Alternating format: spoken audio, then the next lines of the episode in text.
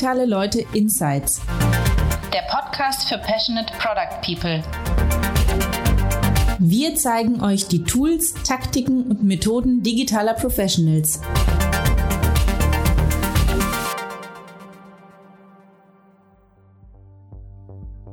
Hello and welcome to the thirty-ninth episode of the Digitale Leute Podcast. My name is Thomas Riedel and I'm here the editor at Digitale Leute, right now, of course, working from the home office in Cologne.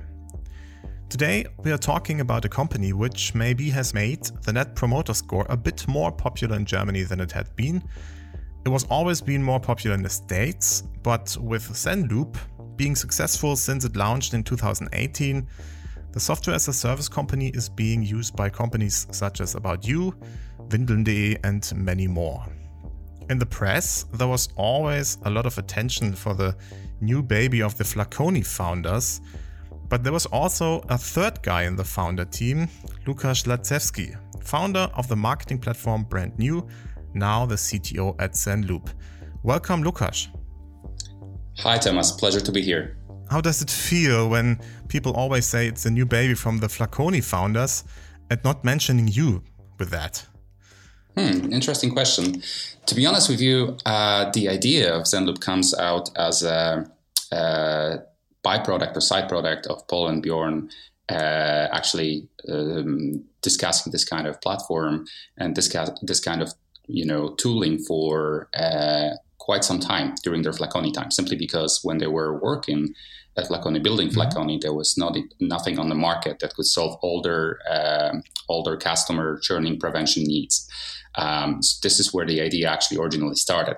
And I joined afterwards uh, as a as a third co-founder. Uh, well, we built the company from the beginning together, but I joined into the idea afterwards. They, mm. they, they, they um, you know, pitched it to me and I really loved it. And I loved the idea of software as a service product.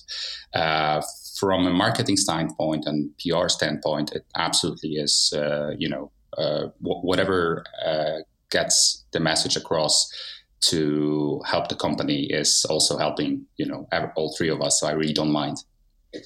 Okay. Yeah, I see. So, um, well, because it's, of course, the times we have right now and everybody will look back and remember Uh, these times. How are you doing in these very special times and how's ZenLoop actually doing?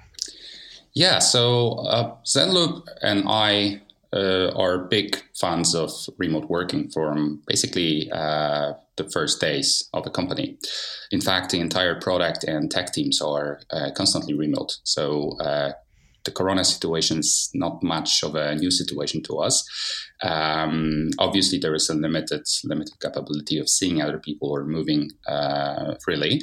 Uh, but when it comes to work, uh, we are we're, we were prepared. Like nothing really changed uh, to, towards uh, you know with the Corona situation. Mm. I see. Cool. And uh, give us a little bit of an impression, please. How big is the company right now? Almost two years after Uh, you launched. Um, how many customers do you have? What are the sales numbers? Uh, how many people work for you? Right. So the company is coming close to sixty people now, and we're uh, growing really rapidly, uh, constantly hiring. Uh, currently, for example, we're we're uh, also increasing our size in the product department and uh, development department, uh, looking for uh, senior staff to join our uh, P M P M uh, mm. squads, and also uh, developers on both backend and frontend in uh, Elixir and uh, JavaScript technologies. Um, when it comes to Um, what, what were the other parts of your question? Sorry. How many customers and, uh, well, do you earn any money yet? Yes, the, the, the, there is. We're uh, coming close to two hundred customers right now. Uh, and uh, yeah, we, we currently have uh, revenue of uh, really solid numbers uh, per month, but um, I would rather not mention it just yet in here. That's absolutely. Yeah, that's absolutely fine. So um, for everybody not knowing ZenLoop, uh, is it just another Net Promoter Score tool, or what is so special about ZenLoop from your point of view? Why should everybody use it? Mm-hmm. Well, yeah, ZenLoop is much more than that. It's an integrated experience management platform um, in the form of a software as a service solution. and it automatically collects customer feedback through various channels uh, as a as a customer journeys through through those channels and through those uh, touch points, uh, analyzes it, clusters it, and then it uh, provides a conclusion with uh, with a tailored measures to retain satisfied customers and win back churning ones. Um, and basically, this is suitable for um, various different industries such as fintech and banking, travel and mobility, uh, internet services, and even automotive. Um, and it started as an N P S uh, base, but currently it's significantly more simply because uh, N P S is no longer the only uh, measurement uh, technique that you can use uh, within within the platform. Uh, what are there also? What kind of measurement yeah, so methods? You can, so ultimately, uh, it's more about analyzing feedback now. So whatever the input is, whether you want to um, do the N P S methodology or C SAT or any other methodology that we are allowing our customers to have there, um, we, the key is the sentiment analysis, and the key is the application and prediction mechanism that we have afterwards to produce uh, suggestions and recommendations on to how to act on that feedback. Cool. Before we dive deep into how ZenLoop works from a technical point of view and how you lead the tech department, let's uh, take a step back a little bit and check out your career. When did your tech career actually start?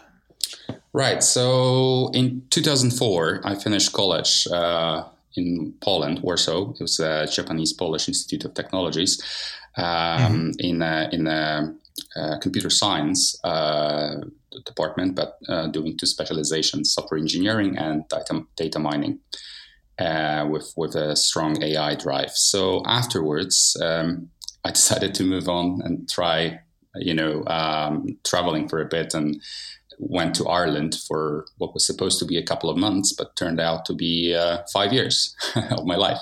Uh, All right. and, and over there, I got the chance to work for fantastic corporate companies um, such as uh, America Online, A O L, and afterwards also Advertising dot com. And that gave me gave me a fantastic experience of understanding, you know, how bigger organizations work, um, and also learn from a really, really uh, senior staff there.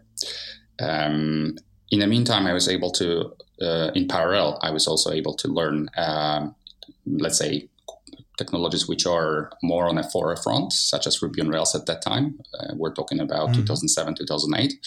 Um, and at this point, I've, I would say I made a decision that um, I want to work in something which is um, yeah, more cutting edge uh, than, than Java or .NET technologies, and uh, you know, moved on to towards building Uh, companies myself as well. Um, and sometime in middle two thousand ten, I ended up in Germany, where, where in Berlin, where I uh, started building uh, startups uh, with uh, with uh, yeah various degree of success, and uh, mm-hmm. with yeah with that I continue uh, till today. What uh, what did you found in Berlin? Right. So my first startup was Views Labs, which was Geofence's uh, shopping experience mobile application. Um, mm-hmm. And we um, that startup basically ran out of money. We're still in the process of learning how fundraising works and how to secure fundraising. Mm-hmm. Uh, and also, have there ever been a startup which made that idea successful? Um, since then, I think I think so. I uh, can't remember of any name now. But the key key was also the market. So I think uh, the specific market in Berlin for. Uh, Uh, like boutique shops for clothing and shoes and fashion items. Uh, that is, there are other places in the world where that can be done more successfully, simply because the market is bigger mm-hmm. and people are willing to spend more as well, such as New York, for example. Okay. Mm-hmm. Um, uh, what else? It, yeah. Yeah. Afterwards, I, I uh, you already mentioned it. I had a Brand New, uh, which was software as a service platform for um, managing uh, influencer campaigns. Uh, through Instagram and YouTube. Uh, yeah. And after after uh, a few years and after finishing my vesting, I moved on to, to work on ZenLoop. Okay, and uh, there's some kind of a theme, I think. Um, it's a lot of marketing or commerce. Mm-hmm. Um, where is that passion coming from? Mm-hmm. Is it passion, or what is behind that? Right. Um, So I, I, I don't think of it this way as, as a theme. I, I like, my, my main passion is for software as a service and for solving a particular problems. Um, and that's what drives me and that's what excites me. Um, and I like working uh, in the environment which uh, I have impact on, and I have um, I can shape myself. So remote mm-hmm. remoteness included. So I can I can decide that you know we're gonna hire people based on their skills, uh, not you know single place of of uh, where everyone is. Um, mm-hmm. And this was some of the major deciding factors as well for me, apart from fantastic co-founders and uh, the idea. Yeah, so it was not something uh, special about marketing, but it was just some kind of coincidence that it was also marketing. Yeah, you, you need to also, um, maybe just to give you a bit of a perspective, that uh, in advertising dot com, I was responsible for software as a service platform uh, for self-service for customers who were buying ads themselves to a certain extent. So when, when they mm-hmm. were buying, you know, a massive inventory, then they would get an agent who would basically do everything for them. Uh, but all sort of smaller companies and private customers could just do it themselves. And I was responsible for building that platform. So it was always a sort of a SaaS, a SaaS uh, approach, even if at that time I was not even uh, able to call it that way just yet, because uh, I think market wasn't there, or at least I wasn't aware that this is what SaaS means and is. So what happened after Brand New? Um, how did uh, the Flaconi founders uh, approach you?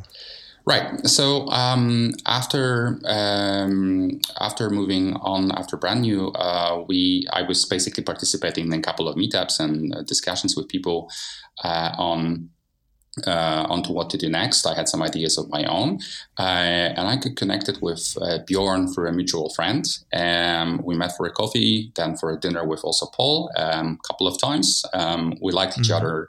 Uh, philosophies of product building and, you know, uh, appreciation of agile methodologies and the same common understanding of them, because it's very important, I think. It's not just mm-hmm. the buzzwords. It's also that uh, non-technical founders fully comprehend and enjoy and uh, participate in agile. This is something which I, in my experience, is rather rare, uh, judging from, mm-hmm. from, from different angles and hearing my other C T O colleagues and C P O colleagues uh, in Berlin or and everywhere else. Uh, so, so to me, these were like the checkpoints, right? Uh, idea is amazing. I see the potential. I see the scalability. I also see a fantastic challenge in terms of technological um, technological um, execution. And I see mm-hmm. two co-founders who have fantastic experience, who were already successful, and they know what it takes uh, to go through a struggle and uh, you know um, solve uh, problems on the business side on a different scale and also sell the business. Uh, someone who I can you know look up to and learn from, which is fantastic and also very important to me. Um, so that basically materialized, and um, we made it happen. Very cool. So. When you joined ZenLoop, um, what did you actually find there? What was what was already there in a technical point of view? Maybe just give us an insight into oh, that well, from the starting point. Right. So when I start ZenLoop, there was nothing, right? Because it was three of us, you know, uh, leaving the notary and sitting down and deciding after notarizing our our GmbH and uh, deciding mm-hmm. to to basically build the product. Um, so what I did is um, so, so there was no M V P or something like that. Like a, I, I built the M V P mock-up or... initially. Okay. Yes, there mm-hmm. was a couple of mock-ups. Uh, there was loads of notes and ideas from Paul and Bjorn, and we went through all of that and compiled um, what, yeah, what you would co- consider an M V P version.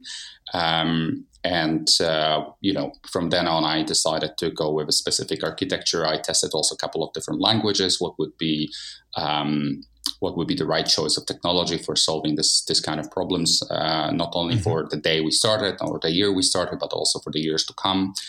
Uh, and afterwards, uh, and deciding on those technologies, um, I h- hired the first person, which was uh, completing the team, which is a front-end developer, because I'm really not great at doing uh, front-end stuff and styling. Okay. Uh, yeah, and we decided building it together, started building it together. Um, Yeah, that was that was the M V P time. And um, how, with with what kind of uh, stack did you start and why? What did you mm-hmm. test and uh, yes. what was the conclusion? What what works very well? Mm-hmm. So you know, I had the experience with Ruby on Rails for quite a few years. Uh, there was mm-hmm. natural choice, but uh, you see at ZenLoop, um, processing pipeline and the amount of answers we're going to get over time is basically growing exponentially, right? Um, also, one of the more important features that we envisioned from the beginning was real-time updates and real-time, you know, graph changings and notifications and whatnot. So we needed to have some case in in, in many cases we needed to have uh, live connections through WebSockets. Um, so that eliminated mm-hmm. Ruby, or it eliminated most of uh, scripting languages for for for that reason, because I also didn't want to depend on a third-party system that would allow me to scale WebSockets indefinitely. Uh, so we mm-hmm. went and did some tryouts with Go, uh, Node, and uh, uh, Ember.js. Uh, sorry, and, um, Elixir. Ember.js is also mm-hmm. part of this as a part of a front end. Of course, I meant Elixir. We're talking about backend now. Uh, we settled for um, A P I-driven architecture. So it's uh, every component is basically um, on the backend. It has its own A P I uh, for REST or uh, for WebSockets, uh, push and mm-hmm. pulls. Real-time updates uh, that you can subscribe to, and that's where the Ember then subscribes to. Um, and after multiple tryouts and also a small realization that it's very easy to hire people in Elixir, simply because, um, you know, José Valim, who is a creator of the language, is also having background in Ruby on Rails. So the style of the language is very similar to Ru- Ruby mm. and Phoenix as a framework um, for, for, for building M V C applications is very similar to Rails framework. Uh, it has underground, um, like beneath, beneath the surface, there's nothing in common, of course, because it's a functional language. It's, there's a lot of different concepts. Um, but it made it really easy to convince people from Ruby on Rails environment and, um, you know, community to shift their interest and to basically learn mm-hmm. Elixir. And I also observed that, that that was very successful. So a lot of Rails people at some point in their career, that that's at least what happened to me and some of my colleagues, um, they tried to learn something new. And among Scalas and Go's and other functional languages that are out there, uh, Elixir seems to be super friendly for people who are coming from a from a Ruby on Rails background. Uh, so that was also a this this decision factor, this deciding factor, because uh, I, I had to predict, you know, how hard it's going to be to compete for a talent on the market or even remotely. Yeah. So after all, we settled with Elixir. Uh, to be honest with you, we actually built M V P in Elixir and to a certain extent also tiny bits, bits and pieces in Ruby on Rails initially, just to compare things and see how, you know, coding style difference and things like that. And also for the very backend engine, I also ran some simulations on Go and Node.js.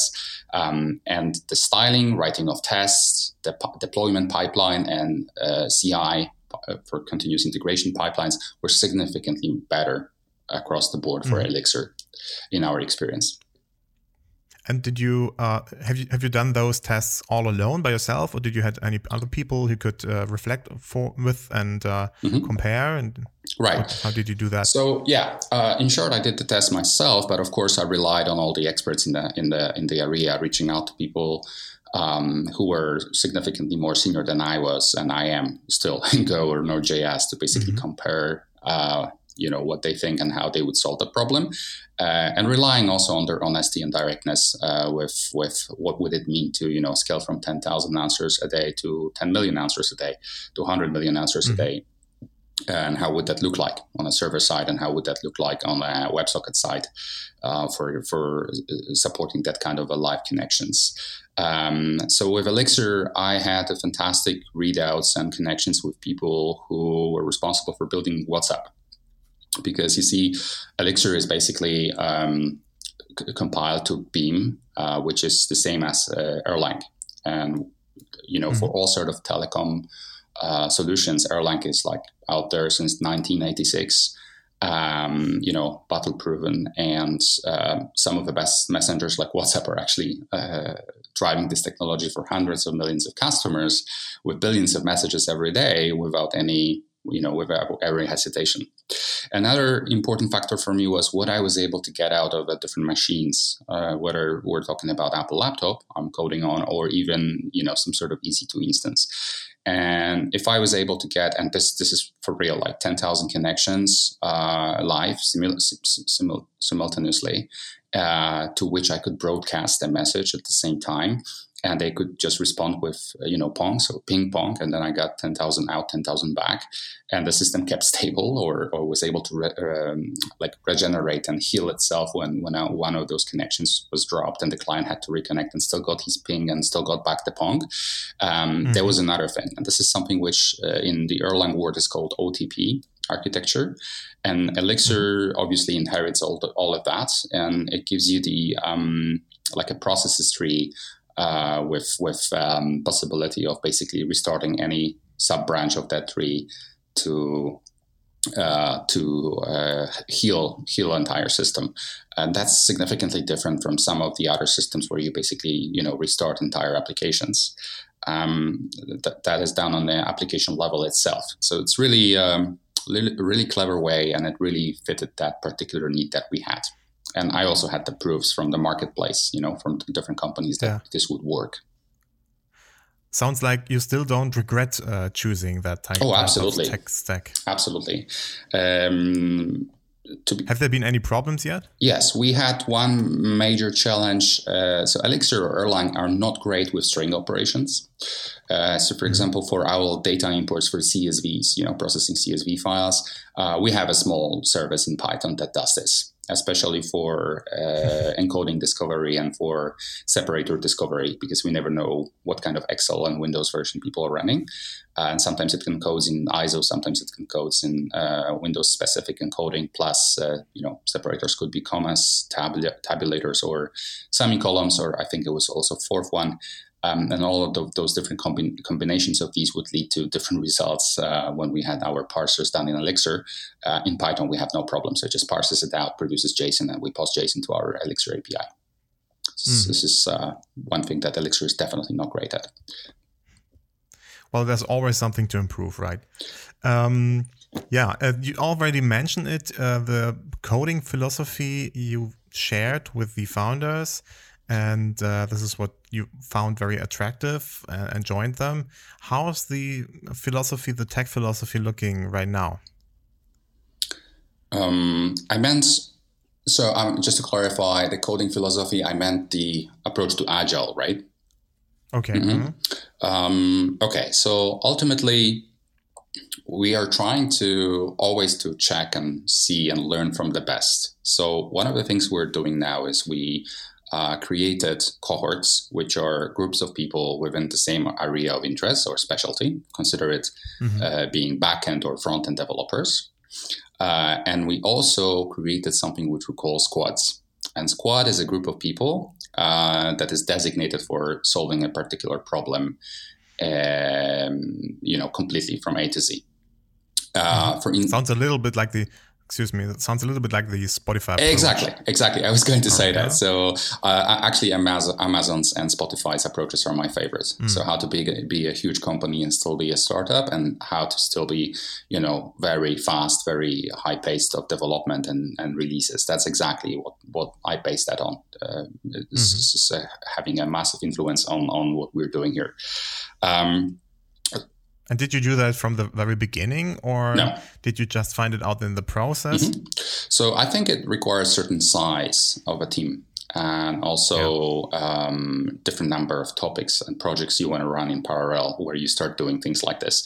So initially we were just a big, big uh, single team between product and development, with a single mm-hmm. daily stand-up, with a single uh, bi-weekly sprint, and retro at the end, and of course planning b- b- before the next one.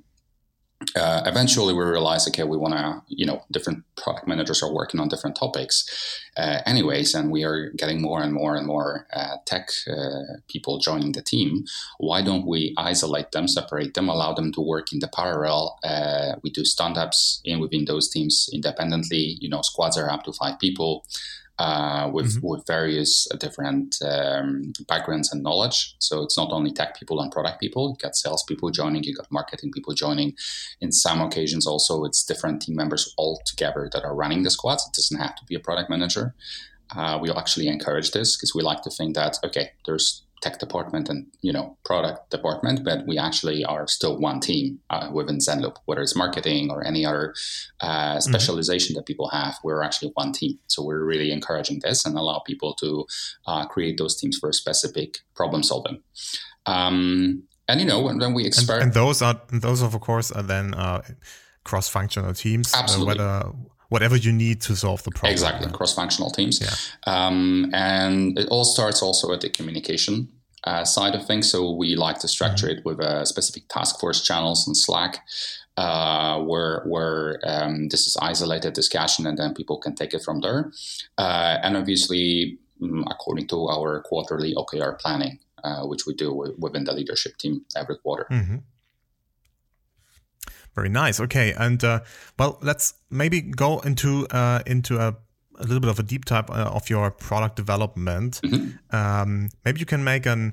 Of, uh, example of a feature you have developed in the last couple of months and, and explain step by step so how you developed it so we can see how you actually work, how your communication right. works and how everything works together. Mm-hmm.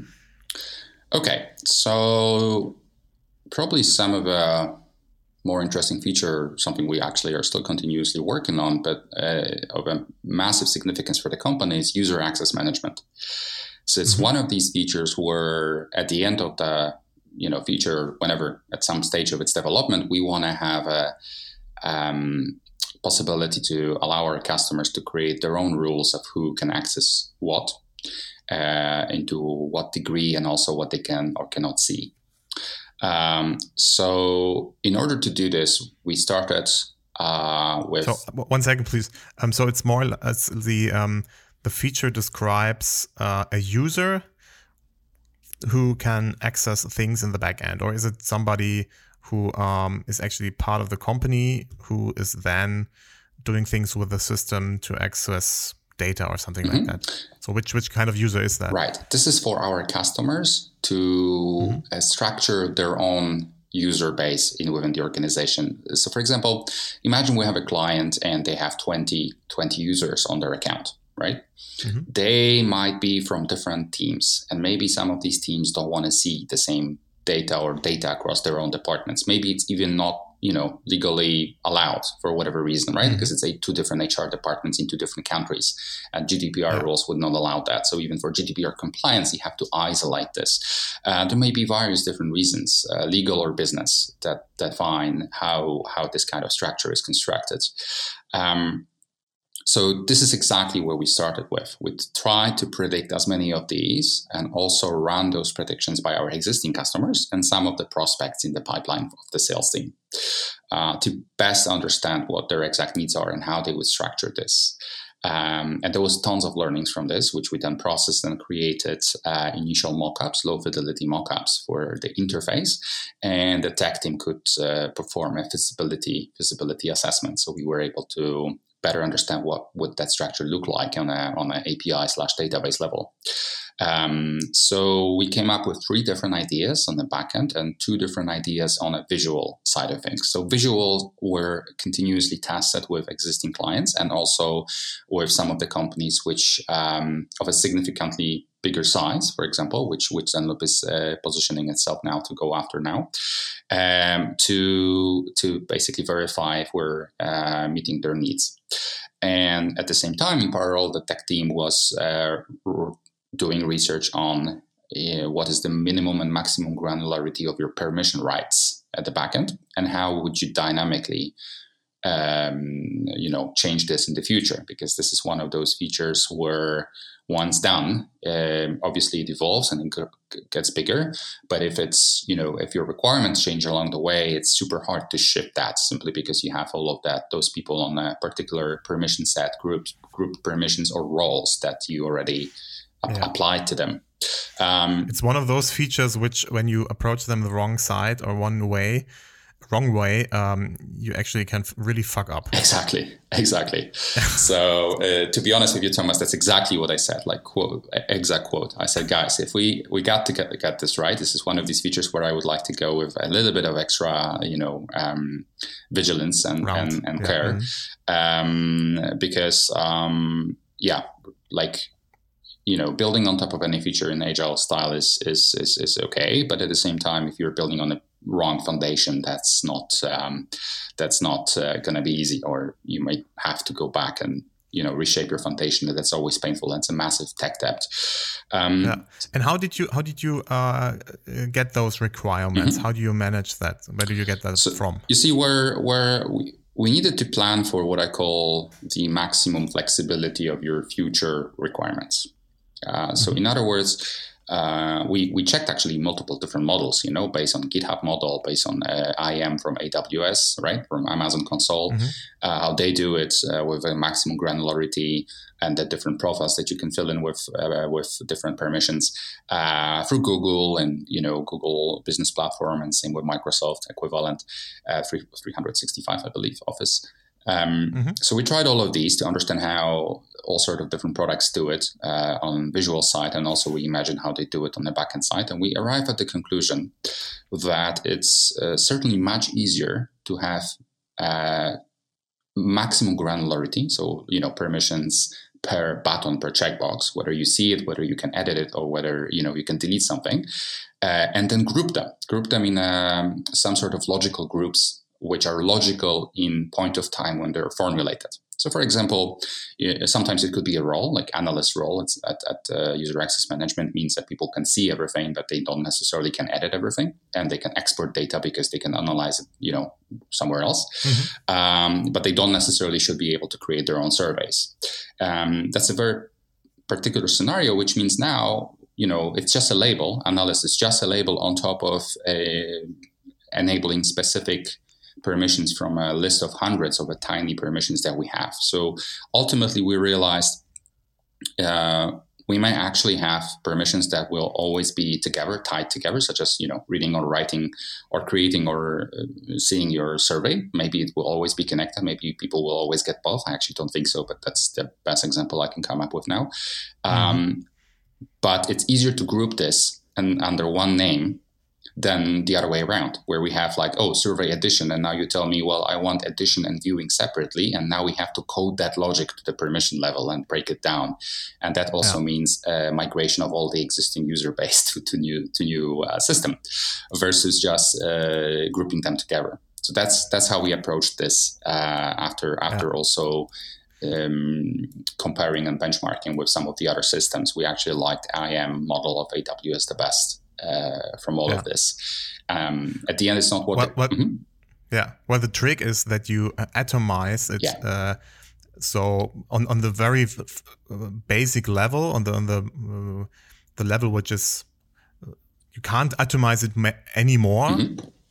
And then uh, you have the, the chance to group things. Mm-hmm. But um, uh, in, the, in the in the future, you can, of course, ignore, for example, some of those atomized uh, parts. Uh, or just um, yeah, but but you don't have problems with overlapping things. I guess this is what what uh, caused the problem there. Right. So overlapping things would be a challenge, but we have a pretty good, um, I call it dictionary. So uh, dictionaries are documents, internal documentation documents uh, for um, ensuring that everyone is on the same page in terms of language. So I don't know, let's let's say we call something smart smart label.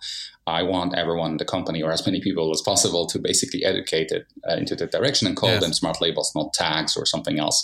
Uh, same with uh, customer facing uh, experience, right? So the customers also learn this lingo. And if they prefer to call it tags, I'm happy, or we're happy as a company, to actually switch our dictionary towards the customer. So, you know, let's say marketing name for the feature and tech name for the feature are actually aligned, uh, but I like to have just one standard. So we did exactly the same with our permission set, where we basically documented all of them, and they received a name according to specific, um, let's say, language structure that we invented to, to quickly mm-hmm. show what the intention is, even if it's just um, programmer-based, um, you know, labels such as, you know, read, write, underscore, Uh, checkbox underscore in the name of a page where it is, or things like this that that yeah. you know clearly defines a dictionary of all your possible uh, options. And which tool do you use to document that? Um, so we have two. We we use Google Docs and we use Wiki on GitHub to to for, mm. which which is specifically more technical. So Google Docs are more um, uh, more. Uh, towards uh, non-technical stuff, and also for documentation, which is customer-facing, we use README dot io. So when you found out how you actually want to do it, uh, how did you develop it? How did you test it? Mm-hmm. So obviously, we wanted to be as agile as possible. So we decided on something which we called an M V P for the feature, um, which we actually tested in, let's say, dev environments, staging environments, uh, with first our own accounts. So, you know, ZenLoop, ZenLoop's own accounts on ZenLoop platform. Um, we iterated this a few times based on the feedback and experiences that our technical and non-technical staff had. Uh, and afterwards, our customer success team also picked some customers who were willing to voluntarily test this feature um, uh, with us and, and report their own findings and their own thoughts and ideas. And that was phase two. Um, and currently, you know, feature is completed to through the, to, to those two phases. And we're working on another iteration with some extras, which came back as a di- direct feedback uh, from, from, from those customers who are already playing with it. And also feedback from the customers who are in the pipeline in the enterprise level uh, with things such as, you know, single sign-on and Active Directory integration. So you can actually match your um, setup and access rights from Active Directory or any L D A P directory uh, to towards ZenLoop, right? So if the rights are given or taken away from a central system in a corporate entity, uh, they also lose or gain rights at ZenLoop. Uh, how many teams worked on that feature? Just one, just user access management squad, uh, which mm-hmm. consists of a very senior backend developer and very senior frontend developer as leads, respectively, from, for frontend and backend, and uh, fantastic P M. Uh, who was coordinating all of this. And then along the way, they were getting uh, some more developers when it was less of a, let's say, analytical and planning phase. Uh, and along the way, when it was, uh, you know, ready to be shown to customers, also different members from customer success team joined back and forth to to to help with this. Mm-hmm. And uh, how long did they need? So I believe that the first version uh, towards from from initial internal tests towards the moment where we are able to show it publicly, and this is not, um, I'm talking about actually working uh, mm-hmm. production code, which is in production, uh, took roughly three months. Uh, through that process, of course, we iterated still in an agile environment where we were having a biweekly uh, review of this and progress of that um, through through um, you know, staging system or developer systems, uh, or when the customer and the customer success and the product team were simply interviewing customers as well along the way to see what they think about, let's say, latest developments in, in the design. Oh yeah, and there yeah. was uh, constantly a designer present as well as as the adjustments were made very dynamically on the on the visual side of things. Mm-hmm. And what was your role in that product development mm-hmm. process? Uh, frankly, not much. This was uh, one hundred percent uh, job of Alexei and, and the, uh, Christoph and Dominic uh, mm-hmm. as, as a core team for, for uh, user access management. I was merely responsible for facilitating the discussion and, uh, let's say, setting the requirements on my on my side at the very beginning of it to, to ensure that we all understand um, how important this feature is. That that was clear, I believe, from the beginning, but also of all the, as you called it, possible fuck-ups that come uh, up, that can that can happen if if we if we don't think this through correctly.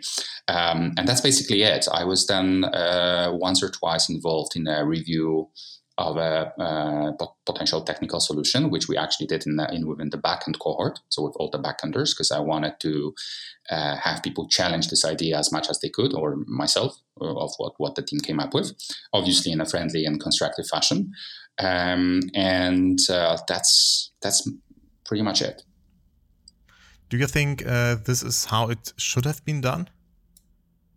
You mean the structure or the feature? Or yeah, I'm happy with the feature. How, how the how the feature has been developed? Yeah, I'm I'm super happy. Where I believe the whole company is super happy with how the feature has been done, and I believe on the second part, I believe that at this point, you know, uh, our job as founders is to empower people to do their their best, basically, uh, and not micromanage, not to you know uh, just set a direction and uh, allow them to grow and allow to do their best uh, within within the environment that we have created here. Uh, has this always been like this, or was there some kind of process itself that you can now almost do nothing and the teams will develop things?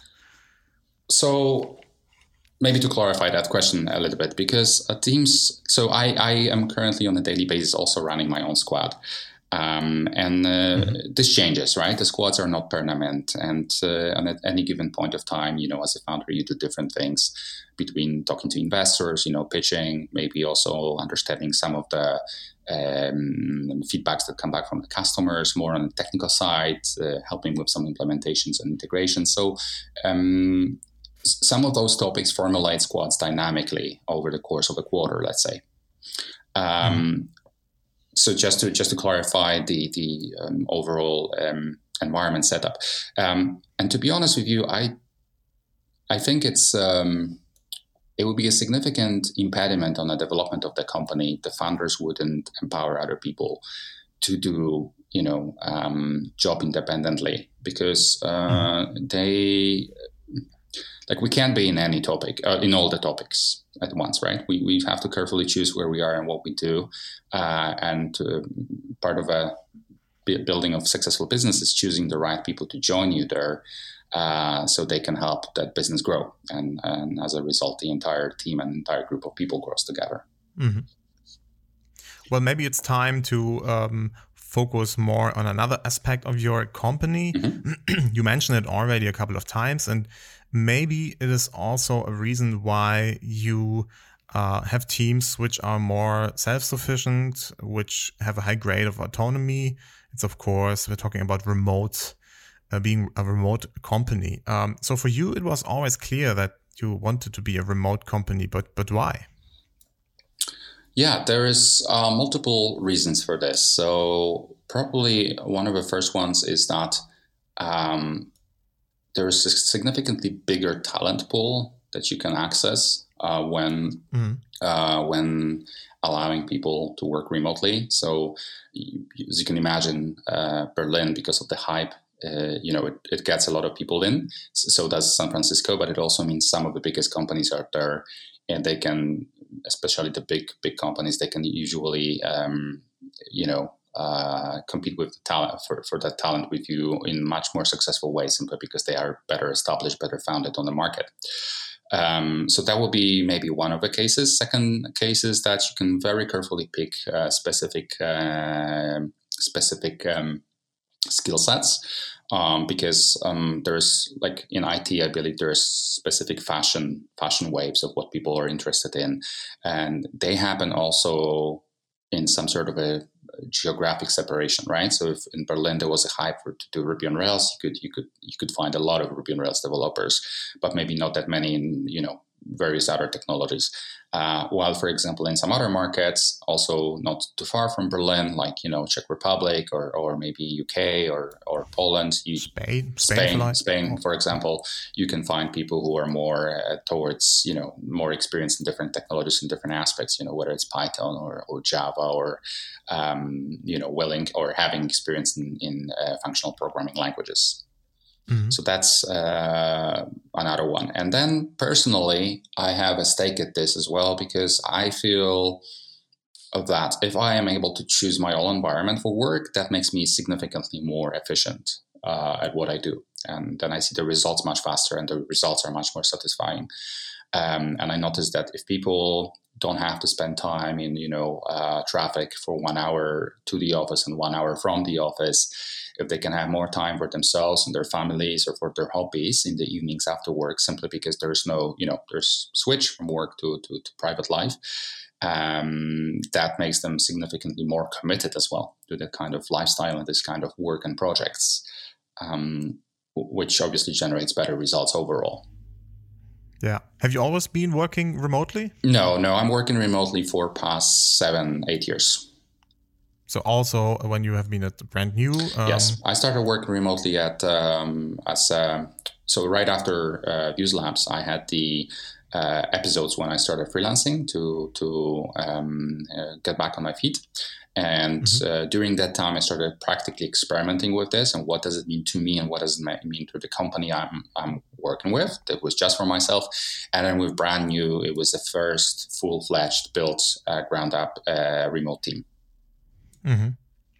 And um, of course, right now, everybody's talking about home office and remote work and stuff like that. Right. Um, how do you see that kind of move- movement right now? Do you see any Uh, value behind that, or is it just something like uh, okay, everybody is forced to do that, but after Corona everybody will go to the offices? Right right So uh, two things.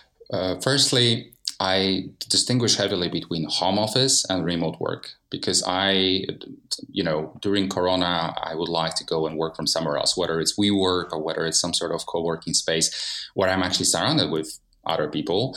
Uh, mm-hmm. that that's also allowing me to work remotely and have my own environment for creativity. That's that's that's what yeah. I meant. I know other people prefer to work uh, in different environments. I know people who code from parks. Uh, you know, they sit in the middle of the park. I, I mean, yeah, I mean that's that's what always mm-hmm. makes uh, people misunderstand that remote work does not mean you're forced to work from home, but it means you can work from Hawaii, you can be uh, from a from a train or wherever you are. Exactly, right? And to not to not to seek too far, I can tell you that I have uh, friends and uh, co-employees and co-workers who actually travel through the seasons. Right, when it's uh, winter, mm-hmm. they go to Spain. When it's summer, they, they come back to Berlin, and and that allows them to to you know keep a specific level of vitamin D in their system, which makes them significantly yeah. more happy.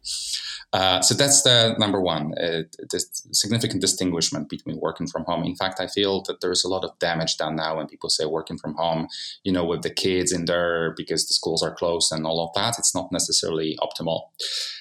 Um, and that has to that has to evolve, and people have to realize, look, you can work remotely from, you know, across the street of your home, but you're still in the office. Because what I think is very important is that you have a clear separation between when you're at home at home and when you're at home at work, you know?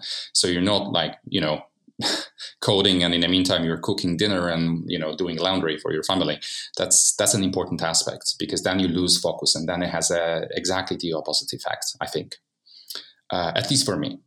And then to the second part of your question about the future, I think that um, a lot of people will now realize, and a lot of companies will now realize that uh, remote works, because remote is extremely counterintuitive if you think about it, especially for well-established businesses and um, c- culture of managers that we currently have on the market. It's very counterintuitive. People want to have contact, and people want to see uh, their employees working. Otherwise, um, there's always this assumption that I don't know what's going on, then probably something bad is going on, or people are just not doing things.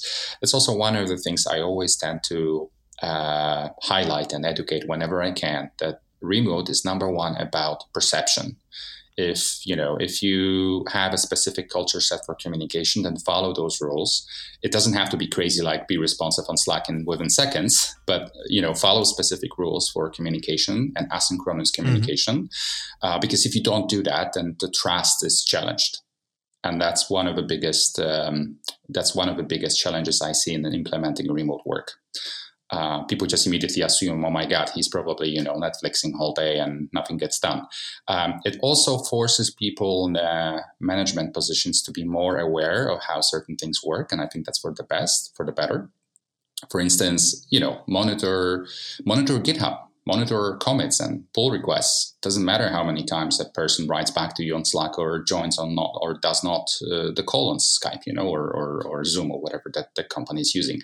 The important bit is the results. And I feel it's very obvious in U S. It's really interesting, but it's not so obvious in, in Europe. In Europe, we still, I, I still seem to, and I, I see a lot of similarities between Irish and Polish and German cultures in that regard, where people value seeing someone sitting in a chair and, you know, in front of the Uh, computer with their text editor open and seeing complex structures there that they don't understand, rather than seeing an amazing results at the end of the day.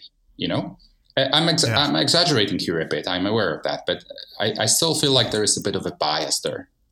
So yeah, and it's also some a little bit like like a German way of working. You know, like yeah. this is some kind of, of tradition and culture we have here, the, the Preußen uh, kind of working. Um, Very orderly, very on time, and uh, yeah, everything is mm-hmm. clean and stuff like that. That's of course something from the past and goes away. Uh, when you um, when you look at your company, what what uh, are your learnings? What is needed that remote works? Maybe how how's ZenLoop approaching remote work uh, right. so that it works? So we have uh, specific guidelines for this, but um, we just start with trust. So we assume, um, and, and this is part of the interview process and screening process that I can, you know, mm. predict with ninety percent success rate that uh, it's just going to work or not for that person.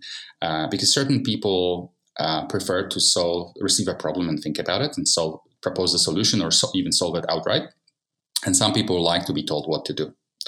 Uh, and you have to be like, I always say there's, there's the remote work is not for, for everyone. Uh, first, it starts with the character traits. And second, it starts with seniority. So for, for obviously, I see people who are super senior who are able to do remote right away. And then I see people who are not so senior who need some sort of, you know, guideline, guideline and, and help in that regard. They can adapt. Everyone can adapt. But Uh, there is there is various level of success, and also different character traits help them adapt faster, or in some occasions not not at all. So that's something which is important to remember. Um, establishing clear communication channels. You know, so for development we do everything, and I mean everything for GitHub, like projects management, uh, tickets management, uh, progress measuring, um, reporting. K P Is measuring, and so on. All of that is in GitHub through either GitHub itself or with, you know, different plugins that you can you can use to enhance this and give you better swim lines and whatnot if you if you if you prefer Trello kind of experience. Um, and you'll be surprised how how much difference does that make. You mean uh, like that you focus on one tool which which does most of the jobs you need, or? Yeah, I mean, it's all about. You see, when you have a tool where where um, the communication happens around the feature, and then that feature points you, or that communication points you to the specific GitHub issues, which are already there and mentioned and linked. And it's all clean, clear and clean in one place. Uh, it definitely helps. And tracking mm-hmm. tracking progress for everyone there, and f- simply by applying filters on your tickets, simply because you have a specific um, label structure in GitHub, which allows you to um, to better um, position and, and understand who is working on what and what is the status of a particular GitHub issue. Um, and then there is a culture of, or, or training and culture of, you know, how do you break things down so they don't take more than, you know, a couple of hours or maximum a day of work, so you can better predict and track uh, also uh, progress, right? Because you don't want a milestone or epic, epic issue to be written down as a single GitHub issue. You want it to be written down as a milestone or a bunch of milestones with specific GitHub issues, and then you can see the progress. Uh, same with uh, code reviews and the culture for code reviews and uh, continuous integration. That all of these techniques, um, they help significantly for, for from a coding perspective. And then what we did at ZenLoop is we tried to apply the same techniques for product team and other teams as well, whenever possible. Uh, of course, we have Berlin office and sales team is there and marketing team is there, but we're experimenting with different uh, versions of remote. And I must say, that it seems like when people try it, they, there's usually uncertainty, like they're not sure if it's going to work, or they outright tell you, look, I don't think this is going to work, because it's counterintuitive. And after a while, they get used to it and they actually love it, because they, they see how much productive they are, um, how little distractions they have, and they're actually deep dive and they do deep, deep, mm-hmm. deep work, you know, for, for whichever task they have at hand. Uh, so yeah, we have we have guidelines and we have um, specific tools and trainings in place for all of that. And of course, you have uh, something like uh, Bier um vier. Well, I'm not sure do, what that means. You do know that beer at four? Um, it's ah. a German saying. Like ah. uh, everybody comes together, switch on the camera, open a beer, bottle of beer or whatever they want to drink, and uh, just have a right. really relaxed talk after work. Right. So it's not every day, but we do have that. Um, also, people do it unofficially, and, you know, company encourages it. And uh, mm-hmm. we meet a couple of times a year in person. Mm-hmm. Uh, we, as ZenLoop, we organize a trip at the beginning of every year to uh, summarize the previous year and uh, basically, you know, discuss things which are coming in Q one of that year. And the whole company, the whole company is invited. Every single person comes. Uh, this year we went to Athens in Greece. Um, for a couple of days, it was it was super cool, and it's a very productive time as well, because people try to, you know, share their experiences, exchange their thoughts, and uh, yeah, and also tons of playtime. And the second time is normally in June, but I don't know how it's going to be this year because of Corona, where we actually come to Berlin and we uh, stay in Berlin as an entire team uh, wherever you live, you, you move to Berlin for a week or so, and uh, we basically then, um, you know, get to know each other also on a personal um, personal level, and uh, you know, spend time in the office, get to know customers, and interview customers. Even if you're from uh, normally from a department that wouldn't talk to customers directly, such as developers, right? We do that because, it, it, it, in my experience, that also helps greatly with remote when you're able to encourage that empathy towards understanding, you know, what is the struggle that the customer has with something. Mm-hmm. Yeah. Łukasz, I wish you all the best uh, that um, you might meet your team again mm-hmm. in uh, Juno. It, it doesn't look very good, to be honest, um, but uh, I push my thumbs, as they say in Germany. Thank um, you very much. We are almost at the end of the podcast. I would like, like to look a little bit back and uh, look also a little bit into the future with you before we close the session. I think well, we could talk about so much more right now. I have so many questions you didn't even answer on my sheet here uh, because I was not able to to ask them because you have so much to tell. But um, looking back, what you've experienced in the last couple of centuries almost, yeah, almost. Two centuries, you're that old, um, in a good way. What what do you think have been the biggest lectures which helped you to do your job as a C T O? Mm-hmm. Um, the biggest personal lecture uh, and lesson that I had is that, you know, always keep your ears and eyes open for anyone's opinion, because sometimes the, you could be so deep into something, even as an expert, that some of the simplest uh, solution or idea can elude you. And even someone who is just starting their career can participate and provide answers where everyone else will be thinking about something, you know, significantly more complex. Um, mm-hmm. And always ask yourself a question, are you solving the right problem? Very good. Looking into the future, what do you think is the future of marketing technology? Well, I think we're going to look into the world where there's um, a growth of software as a service solutions driven by, uh, you know, predictive predictive algorithms and, uh, you know, deep deep networks that are able to uh, suggest and better understand the customers um, as they as they mm-hmm. learn and as they get better, um, which will significantly uh, boost uh, all sort of activities in the, in that space. That's very ex- Actually, very interesting because um, I was thinking, like, as we have been living in an age of gathering data, um, that all that data didn't really help that much, or like uh, didn't um, feel, when you look at Facebook or something like that, it didn't feel very comfortable, and it actually um, turns back to Facebook uh, having problems with all that data. Mm-hmm. Uh, is there a future where we don't gather more data, but just be more clever with data? Yeah, it's an interesting question.